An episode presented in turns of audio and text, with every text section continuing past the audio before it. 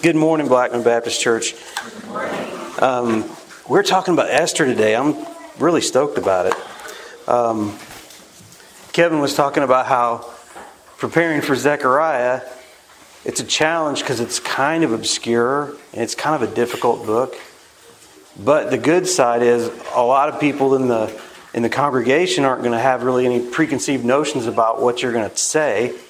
But with Esther, many of us know the story very well. Many of us have a lot of actually interesting thoughts about it. I was fascinated just sitting in Sunday school listening to the insight and the, the kind of the depth of understanding that was coming out of the, the group this morning was was powerful. So um, yeah, I'm, I'm excited to share a message with you, and I'm also feeling like, wow, there's there's a lot of good thoughts in this room besides the ones I had. Um, but we're going to look into Esther today. It's a remarkable book. It's unique in the Bible. It seems almost like a screenplay. Um, it has all the characters. We tick them off. A beautiful girl, really a beautiful girl, a powerful warrior king, and his self serving cronies.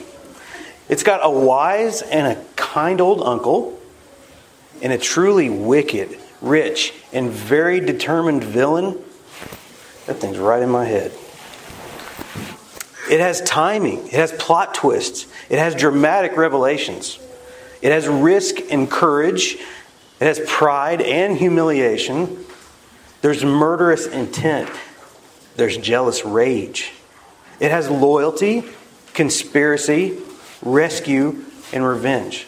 What a story in just a few chapters in Esther. It even, I noticed, it strangely shares another element with a Hollywood production it never mentions God. But it is a completely true story. And that's what makes it so amazing. It's part of the story of Israel. It does have things to say about God, even though he's not called by name and he doesn't have any speaking parts. It also has something to say about and to us. I'm going to start with our focal passage. That's going to be the very, very famous passage um, that you'll recognize right off the top, but I'll read it um, and then we'll pray and get started. Hear the word of the Lord from Esther 4, verse 10. Esther spoke to Hathach and commanded him to tell Mordecai All the royal officials and the people of the royal provinces know that one law applies to every man or woman who approaches the king in the inner courtyard and who has not been summoned the death penalty. Unless the king extends the gold scepter, allowing that person to live. I have not been summoned to appear before the king for the last 30 days. And Esther's response was reported to Mordecai. Mordecai told the messenger to reply to Esther Don't think that you will escape the fate of all the Jews because you are in the king's palace. If you keep silent at this time, relief and deliverance will come to the Jewish people from another place, but you and your father's family will be destroyed. Who knows? Perhaps you have come to your royal position for such a time as this. Esther sent this reply to Mordecai Go and assemble all the Jews who can be found in Susa and fast for me. Don't eat or drink for three days, night or day. I and my female servants will also fast in the same way. After that, I will go to the king, even if it is against the law. If I perish, I perish. This is the word of the Lord. Let's pray. Father, we thank you for your word. We thank you for this amazing book of Esther and, and all that it teaches us in parallel, in shadow, in, in plot, in story, in character. Father, teach us to see to see you in these in these words. Father, teach us how we should live from what they say. In Jesus' name, amen. Okay. I want to take a few minutes to set the stage, and Carly's going to help me. Uh, then we're going to walk through the story and see what we can learn. And I'm actually going to get myself comfortable so I can see the screen and walk through it with you. Okay, so I said this is a true story. God is a story making God, but when, he, when we make up stories, our stories are make believe, right? They're pretend.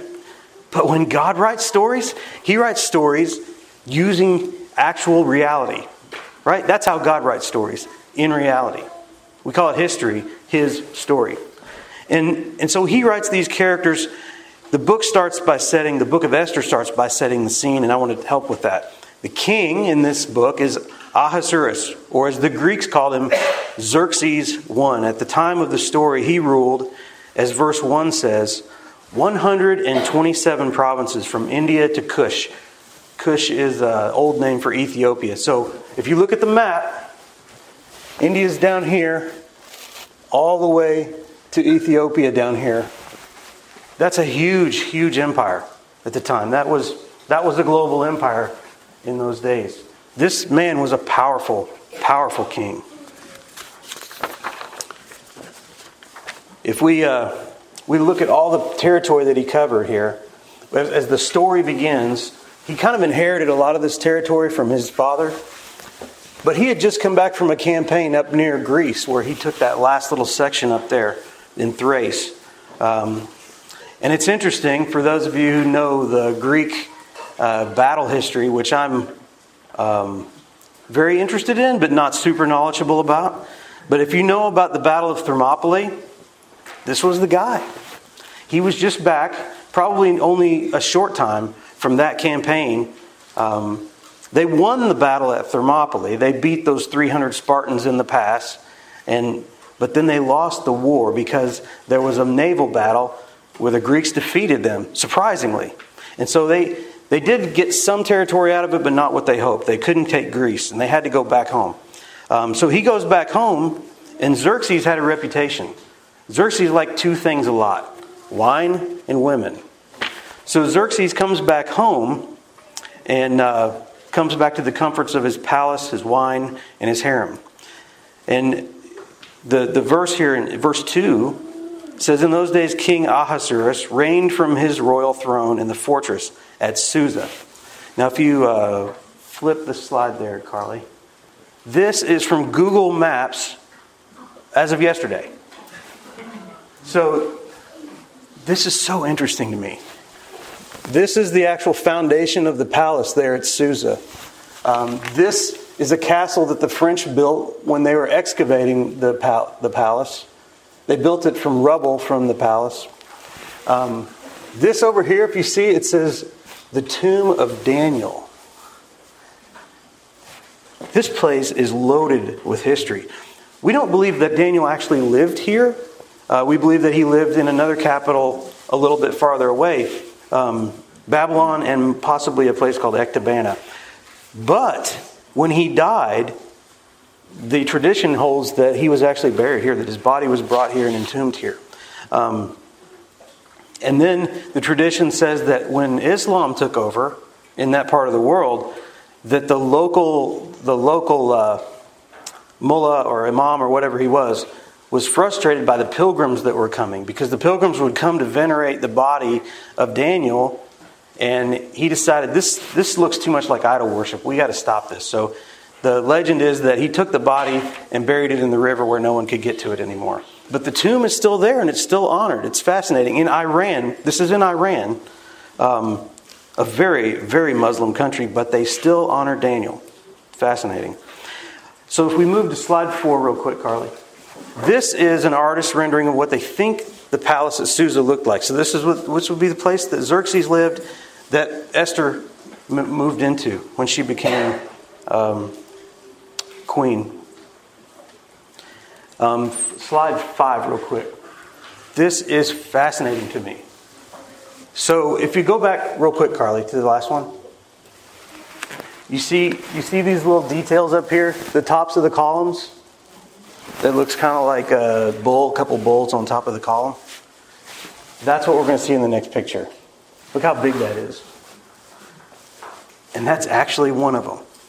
It's not a replica.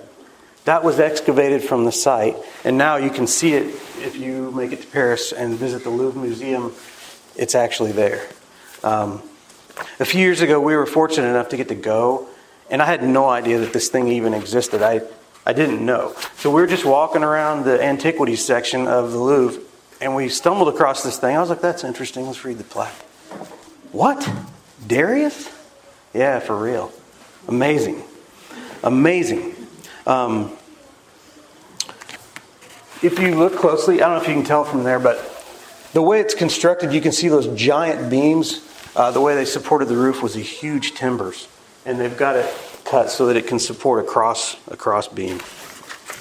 And it's amazing to think we're standing feet away from that thing. That is a column that held up the roof that kept the rain off Esther's head. Wow. Slide six, real quick. Um, so this is a this is a frieze that they took from the palace, um, and it's also in the Louvre. If you just think about it, that would have been a thing that Esther probably saw, probably probably frequently, depending on where in the palace it was. She may have seen it all the time. Um, okay, go ahead and quit. Go, Carly. This is interesting. This is this is the tomb of Esther and Mordecai. This is not in Susa. It's it's up the road in a place called Ecbatana the way the Persian kings operated, they had multiple cities that they that they operated their government from. So Ecbatana was one, Persepolis was the capital, Susa was one of their government cities. These tombs are in Ecbatana. Um, and they're still there, they're still venerated. Um, and they're, these, these tombs are ancient. Now, we can't 100% know that for sure these are Esther and Mordecai. Like Kevin was saying the other day about Jerusalem. These ancient sites in the Middle East can be difficult to, to absolutely prove. But it is a very, very old tradition. And um, Iran isn't the typical place where you're going to find a lot of veneration for, for Hebrew heroes, right? So it's, um, it's, it's, uh, it's a pretty potent symbol there. Um, last slide, Carly, here. This is a site uh, down in the southeast of Iran, southwest of Iran. It's in the desert. These are the tombs of those kings. So the one on the far right is the tomb of Ahasuerus or Xerxes I. That would have been Esther's husband in the far right. These others were either his father or his son and grandson. Um, so, what? Why am I talking about all these things? I mean, I am kind of a history nerd, okay? And so this was an opportunity to burden you with that uh, particular problem that I have. But but I really do want to encourage you that this, this is also an apologetic argument. Um, these pictures drive home a fact. When we, read, when we read Scripture, we read history, okay? That should give us confidence. They're not cleverly devised myths, as Peter said. Um, God works in real time, in real places, with real people. Um, so while, the, while the, the canon of Scripture is complete, though, his story is not complete. And we're still here. So that's why I wanted to show you those pictures. If you flip to the next one, Carly, and then wait for a few minutes, well, we got a few more. Um, okay, so let's start from the top. And you have outlines in your study guide if you want to kind of follow along. We want to start with faithfulness in exile. Uh, we've introduced King Xerxes, King Ahasuerus. He ruled most of the known world at the time, and he had ultimate authority. Life and death was literally in his hands. He could, he could declare you dead, and you would be dead, or he could give you, uh, he could give you leniency, and you would live. Vashti was the name of his queen. Um, this isn't in scripture, but some Jewish, ancient Jewish writings say that she was actually a great granddaughter of Nebuchadnezzar. Fascinating. Um, Nebuchadnezzar, remember, was the Babylonian king that when, uh, when the Persians defeated and took Babylon, they believed that she came along with the package there. Um, so, exile in Susa, this is interesting. Why are they in Susa? Why are the Jews in Susa? Persia didn't conquer Jerusalem, at least not until another 1500 years later. What, so, why is this? Well, because because Assyria had conquered northern, the northern kingdom, because Babylon had taken Jerusalem, and they took all these exiles out into Babylon and into these, into these other cities. When Persia took over Babylon, the Jews came along for the ride. And so now it was this giant empire, and people migrated. And remember, we know from Daniel that, that the, the Jews took prominent positions in government too. So, so when, when the Persians took over, the scriptures tell us that Darius took on some of those Jewish um, Jewish servants and used them as, as governors and, and, rule, and rulers in the government. Um, Mordecai and Esther, let's talk about them for a minute. Uh, scripture introduces Mordecai as one of these exiles. He's living in Susa, He's having taken in his orphan niece, he's raising her as a daughter. Her name is Hadassah, which is Esther in Persian. Esther 2 7 tells us she had a beautiful figure and was extremely good looking. Um, that helps to visualize. Haman was a vizier, he was a high ranking official for the king. This is interesting, and, and uh, I'm kind of glad we didn't dig too much into it this morning. He has a backstory. Talk about a villain with a backstory. Um, he was descended from the Amalekites. And if you don't remember the Amalekites, all the way back in Exodus, when the people of Israel are coming out of Egypt and they're trying to get through the desert, and what happens? These Amalekites come up and try to fight them. Well, they don't try, they do. They fight them. And this is the battle that you remember. It's, it's so famous. It's a famous picture because they're fighting. Moses sent Joshua to go fight the battle, and Moses stood up on the hill, and when he lifted his hands, Joshua would win. And if he lowered his hands, then the Amalekites would start to, to surge back. And so remember that he had the helpers that lifted up and held up Moses' hand until the battle was over. Hands. Those were the Amalekites. Those were the bad guys in that fight. And after the victory was over, it says, Exodus 17 14 tells us, Then the Lord said to Moses, Write this as a memorial in a book and recite it in the ears of Joshua, that I will utterly blot out the memory of Amalek from under heaven. Pretty hardcore. We've been looking at, at minor prophets, and we know that God can be hardcore. This is hardcore. He's got no patience for Amalek, He's made a vow to destroy them.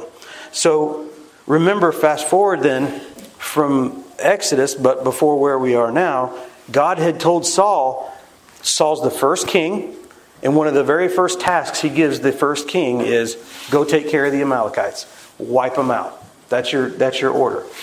And he said, completely destroy everything. Saul didn't do it.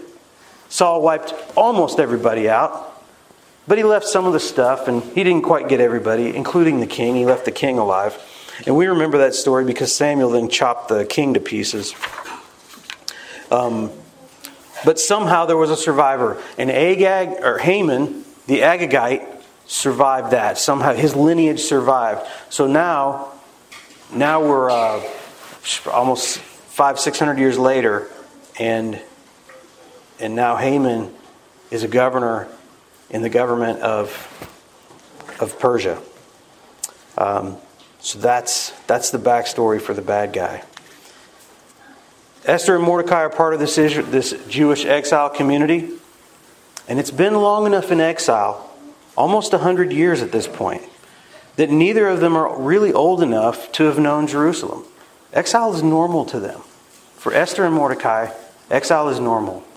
They, they probably had a longing for their own land and, and the old ways, but they didn't know it from memory. They were born in exile.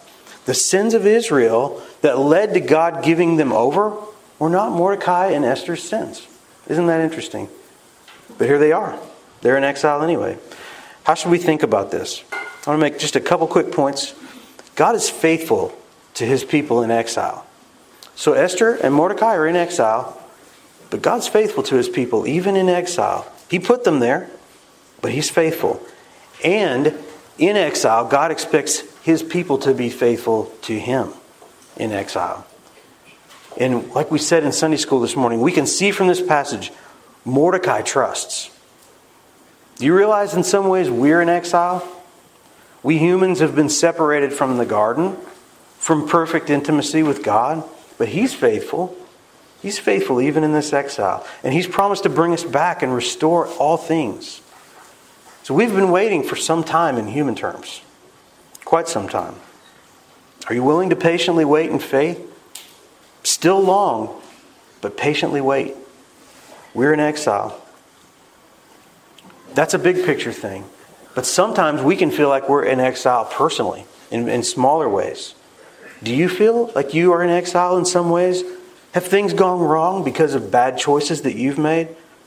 What about bad choices somebody else made? It's possible.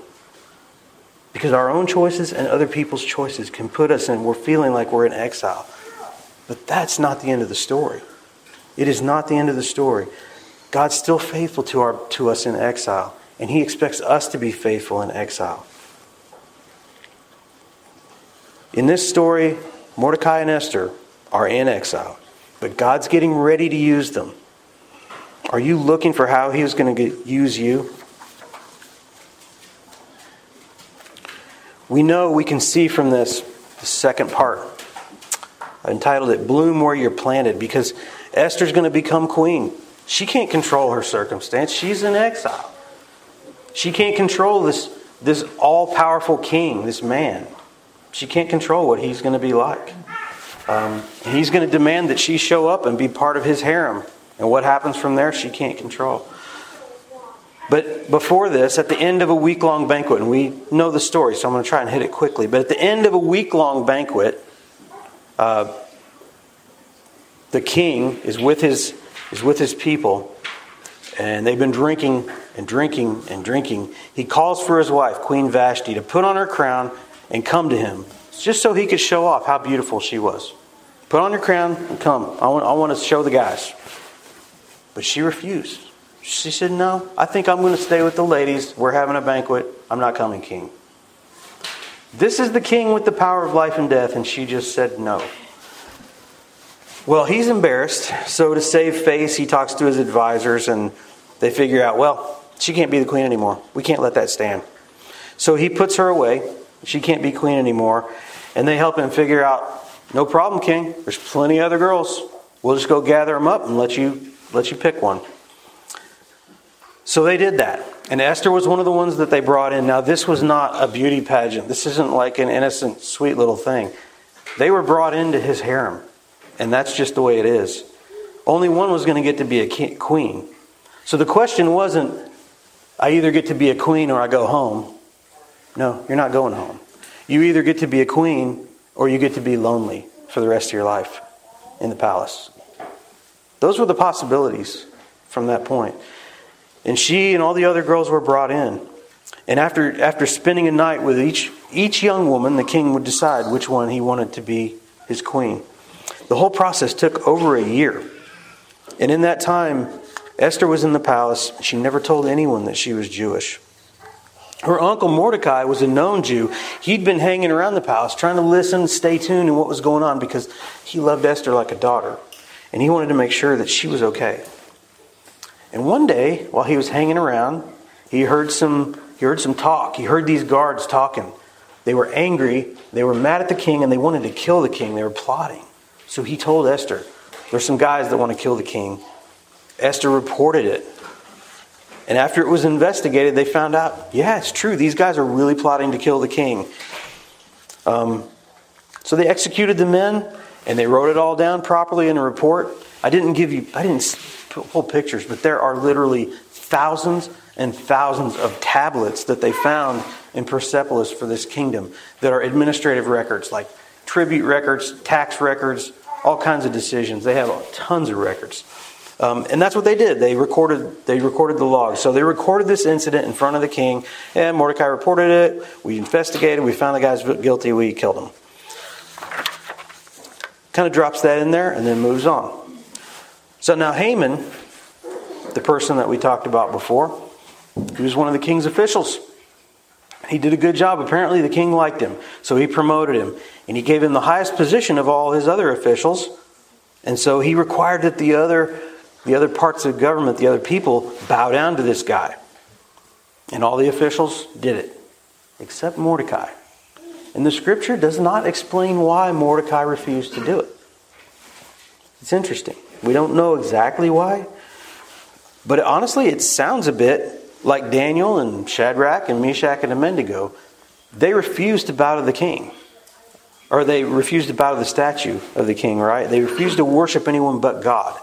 And we don't know if, if the implication here was sort of a kind of a worship or a too much honor, or if it was just the fact that Mordecai knew that this guy was an Amalekite and there was no way he was ever going to bow to an Amalekite. I'm not sure. I'm not sure what Mordecai's thought process was, but he would not bow to Haman. Now, Haman was quite offended by this, and he decided he wanted to kill Mordecai. But then he thought, you know what? Let's go for broke. Why just stop with Mordecai? Let's kill all these Jews. We hate him anyway. Um, so that's what that's what uh, Haman decided to do. But he was a clever guy. He didn't get to be the top of the government by being a dummy. So he talked to the king. And this is what this is what chapter 3 verse 8 through 11 says. Then Haman informed King Ahasuerus, "There's one ethnic group scattered throughout the peoples in every province of your kingdom, keeping themselves separate. Their laws are different from everyone else's. They do not obey the king's laws. It is not in the king's best interest to tolerate them. If the king approves, let an order be drawn up authorizing their destruction, and I will pay 375 tons of silver to the officials for deposit in the royal treasury. The king removed his signet ring from his finger and gave it to Haman, son of Hammedatha, the, the Agagite, the enemy of the Jewish people. Then the king told Haman, The money and the people are given to you to do with as you see fit. So King Ahasuerus bought it. Haman sold it, and the king bought it. He doesn't know what he bought, but he trusts his guy. So take care of it. You got the money, you got the authority. Here's my ring. Go take care of this problem. Now, Esther heard about this. She told Mordecai by a messenger. Remember, we were talking about this in Sunday school. They couldn't talk directly. Mordecai is a Jew, and he's a known Jew. Esther's a Jew, but she's a secret Jew, and she's also the queen now. So they couldn't talk, so they passed messages back and forth. And the king didn't know that the Jews were the target anyway, because Haman wasn't really very specific. So this is where the, the focal passage comes in in the, in the study guide. That Mordecai reaches out to her and says, Hey, you're going to have to take an action here. Esther knew the rule for approaching this king. The rule was that you came when you called. That was the rule. If you came without being called, he could either offer his scepter and welcome you and accept your interruption. If he didn't, you're dead. You would be executed, and that would be that. And the rule applied to absolutely everybody, even the queen. And what makes it even more complicated is he hadn't called her. For a month, he hadn't even called her to come to him. And, and she didn't know why. But Mordecai told her to risk it. And this is his precious, precious niece that he's raised as a daughter. But he knows a critical time. And so he says, if you keep silent at this time, relief and deliverance will come to the Jewish people from another place.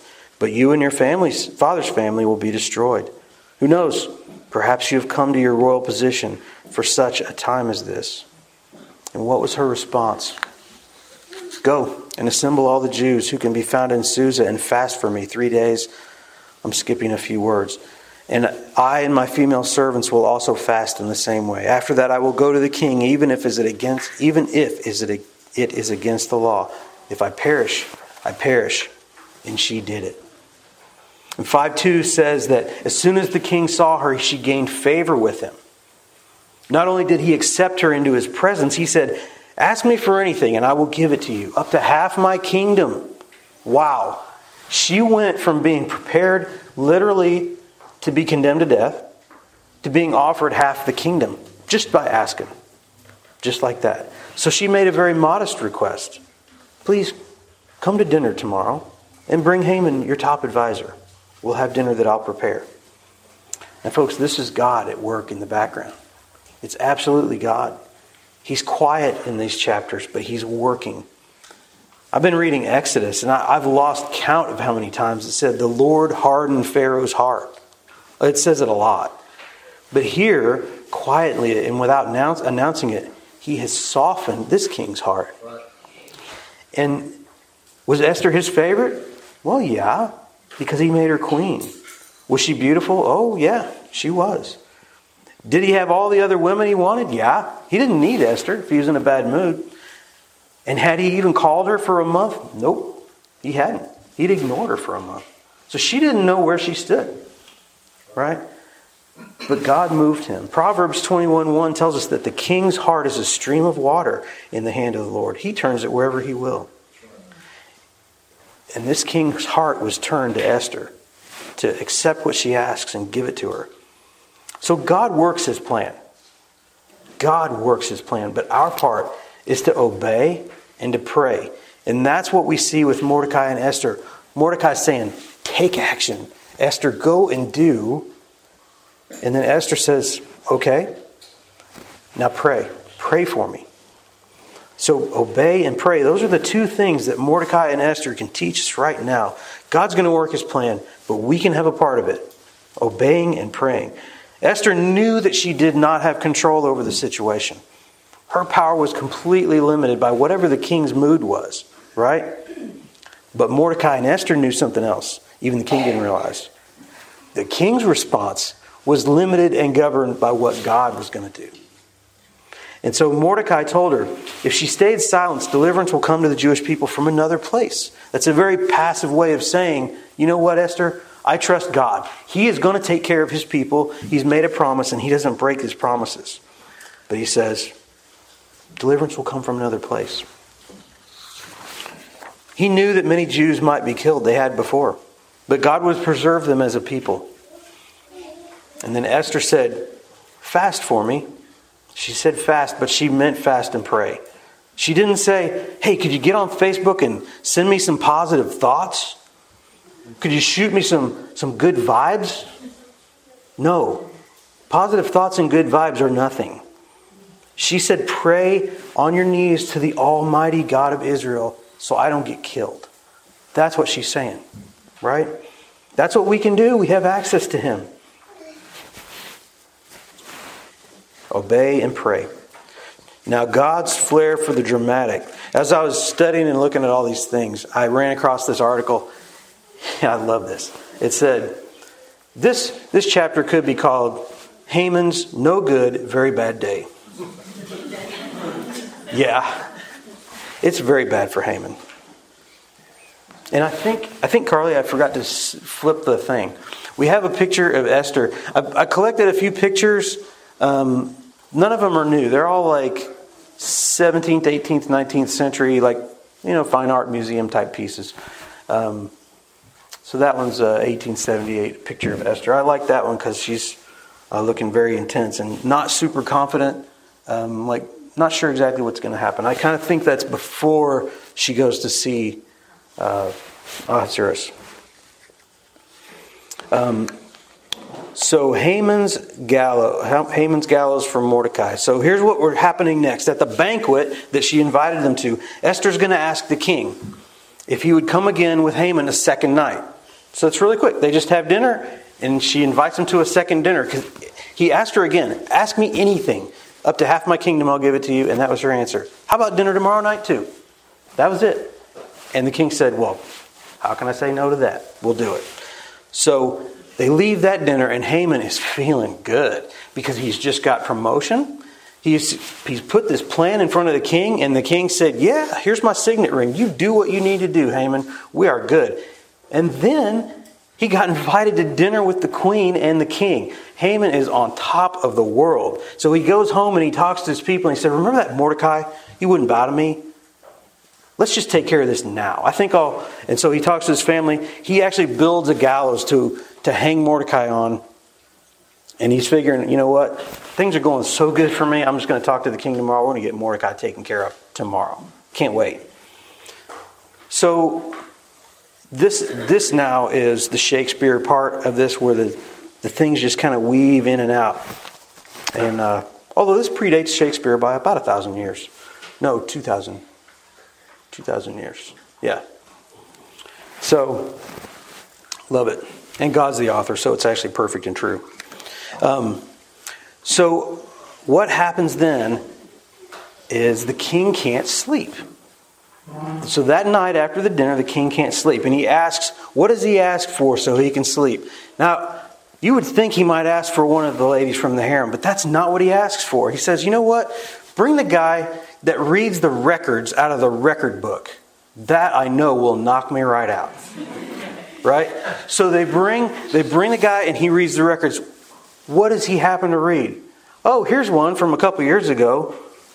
Let me tell you about this one, King Ahasuerus.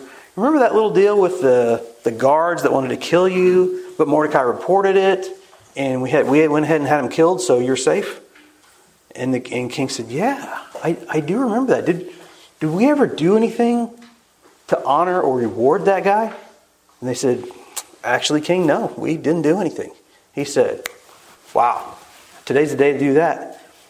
And just at that moment, just right then, after that conversation happened, but before the next part, Haman came into the outer court. He didn't hear it, but he came into the outer court. And then the page person announced to the king, Hey, Haman's here if you want to ask him in. So the king said, Hey, yeah, yeah, Haman's my, he's my number one. Come on in here, Haman. I need to talk to you about something. And what does he say to Haman? Haman, what do you think? Just your opinion, your plan, your idea. What do you think we ought to do for someone that the king wants to honor? And Haman's like, Yeah, oh yeah, it's got to be me. I just got invited to dinner with the queen last night. So Haman went all in. He went for broke. How about a game worn jersey? No, not a game worn jersey. How about a royal garment that the king has worn? How about, let's start with that, king. And then, how about a horse that the king has ridden on? Oh, and, and let's put a crown on the horse's head. That'd be pretty cool. And then, why don't you get one of the highest people in your government to lead the man around town on this horse, wearing the royal robe? And then the, the, this high official is going to call out to the public this is what is done for the man the king wants to honor. So Haman is just, he's piling it on because he is ready to go do this. And the king says, That's a great idea. Haman, can you go make that happen? There's a guy named Mordecai, and he saved my life a few years ago. I need you to be the guy that goes and takes him around town and honors him. I said there was humiliation. This is humili- humiliation. Uh, slide 14 shows a picture of an artist's idea of what this might have looked like. Uh, so, yeah, so Mordecai is being led around town on this horse, and Haman's the one that's got to announce in front of him. Haman hates his guts, can't stand him, but he knows better than to say no to the king. He gets home that night and talks to his family, and they all said, This is bad. Everything was going good. This is bad. You are going to fall. So Haman's scared now. But they go to the second banquet, and they're with the king. And then the king asks Esther, Ask me anything, up to a half my kingdom. This is the third time he's made this offer to her. And now it's time. And Esther says, Well, spare my life and spare my people. That's my request. King did not even understand what she was talking about because she, he doesn't understand what Haman has been up to. And he says, Who is this who would devise such a scheme? What are you talking about? And she says, This man. Slide 16 says, This, this man. And she calls him out. This evil Haman is the enemy and the adversary. Now the king was furious, and he stormed out. He stormed out. So while just as he left, Haman thought, "I've got one shot here. I got to somehow make it right with Esther. I don't know how I'm going to do it. Maybe I'll get on my knees. I don't know." He runs over to her couch to try to beg to her, and he falls down on the couch just as the raging king comes back in and sees, "Oh, really? You're on my couch? with my wife now in my own house? And that's the next the next slide. He says, "Cover his head and go hang him." And you can see they're they're bringing the blanket to take him away. Would he actually violate the queen while I'm in the house? And then one of the one of the helpful eunuchs for the king says, "Oh, uh, there's a gallows, 75 feet tall." It's at Haman's house. That he made it for Mordecai, who gave the report that saved the king. And the king said, Hang him on that. So they hanged Haman on the gallows he had prepared for Mordecai. Then the king's anger subsided. That same day, King Ahasuerus awarded Queen Esther the state of Haman, the enemy of the Jews. Whew, how about that? Mordecai entered the king's presence because Esther had revealed her relationship to Mordecai. The king removed his signet ring he had recovered from Haman and gave it to Mordecai. And Esther put him in charge of Haman's estate. Now, there's more to the story. This becomes a holiday for the Jews called Purim. And I don't have time to go into all that. But it's super interesting. It's called, it's called Purim because the, the pur is a, like a form of a lot, kind of like a die that you cast. And that's how uh, Haman picked the date that they were going to slaughter the Jews was by this lot. So that's why they call it that. Um, but as the, as the worship team comes back up, I want to just say a few things in conclusion. Um, there's so much here. What a rich story. But, but what do we see? What can we take away from Esther? One, God is at work, whether He is named or not. He's in control, whether you know it or not. We see that God is faithful in our times of exile, and we see that God calls us to be faithful in our times of exile. Right? We see that, that Esther, neither Esther nor Mordecai knew how things would turn out. We don't know how things will turn out. We can't see the future any better than they could. God doesn't need us to control the whole situation. He's got that. He needs us to submit, He needs us to obey. He needs us to be ready to put things on the line for Him. And what does it take to do that? Faith and trust. That's what we have to have is faith and trust. Kevin brought up this morning in Sunday school, without faith it's impossible to please God. That's what he wants. And we know that Abraham was considered righteous because of his faith. Right? And then he asks us to pray. God has big plans, God has little plans. At this time, his big plan was Messiah, right? That was the big plan. If you actually look in the genealogies of Jesus in the New Testament, uh, it's broken. It says there's generations before the exile and after the exile. What if after the exile didn't happen? Well, that wasn't an option for God. After the exile was going to happen because he was going to rescue the Jews one way or another. He happened to use Esther to do it. So Esther doesn't show up in the genealogy of Jesus, but her rescue of the people of God helped to bring the Messiah forth. So God had a plan for them, He has a plan for us. Um, we don't know what His plan is always. We saw the picture of Susa, we saw the palace, we saw the tombs of Esther and, and, um, and Mordecai. They were real people in a real time, in a real place. Just like you, just like me. We're real people in a real place, in a real time, just like Esther and Mordecai. We've been placed where we are, just like Esther. She was placed where she was. Mordecai was placed where she was. And each one of us is placed in a different place. We're all in the same room right now, but when we leave here, each of us has a different network and contact group of people that we interact with. And God has placed us in those little groups. How will we use that position? He asked Esther to use her position to make a case to the king please spare my people. What is he asking you to do? How, how will you spend your opportunities that you have? Esther's response was, If I perish, I perish. But I'm going to, I'm going to give it a go. What are you willing to risk? She was willing to risk her life. Are you willing to risk embarrassment? You might take that, you know. Are you willing to risk a sales lead? That could happen. Are you willing to risk a business contact that you've established? Are you willing to risk being hurt? Are you willing to risk being isolated or lonely? None of those things are as bad as being killed. Esther was willing to absolutely risk her life. God calls us to obey and trust Him. We don't like risk, but we have to love Him more than we, than we are afraid.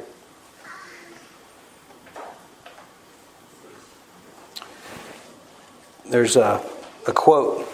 You're not going to hear me quote this guy very often, but I think he has a point. It was Jim Morrison of the Doors. He said, Nobody gets out of here alive when Mordecai told Esther, hey, you're going to die one way or the other, the same applies to us. We, we can't save our lives by not acting. Okay? Jesus told us that you, you've got to spend your life. If you want to save it, you'll lose it. You've got to give it to get it. So we, we need to spend it, we need to act, we need to do, We need to obey and we need to trust. I want you to think about the people in your life that you can act, that you can speak to. God used Esther and used the rest of Israel to bring forth Messiah to save us all. That's the message that we're tasked to bring. And that, that message has to come from willing people, willing to talk and willing to open up, willing to reach out.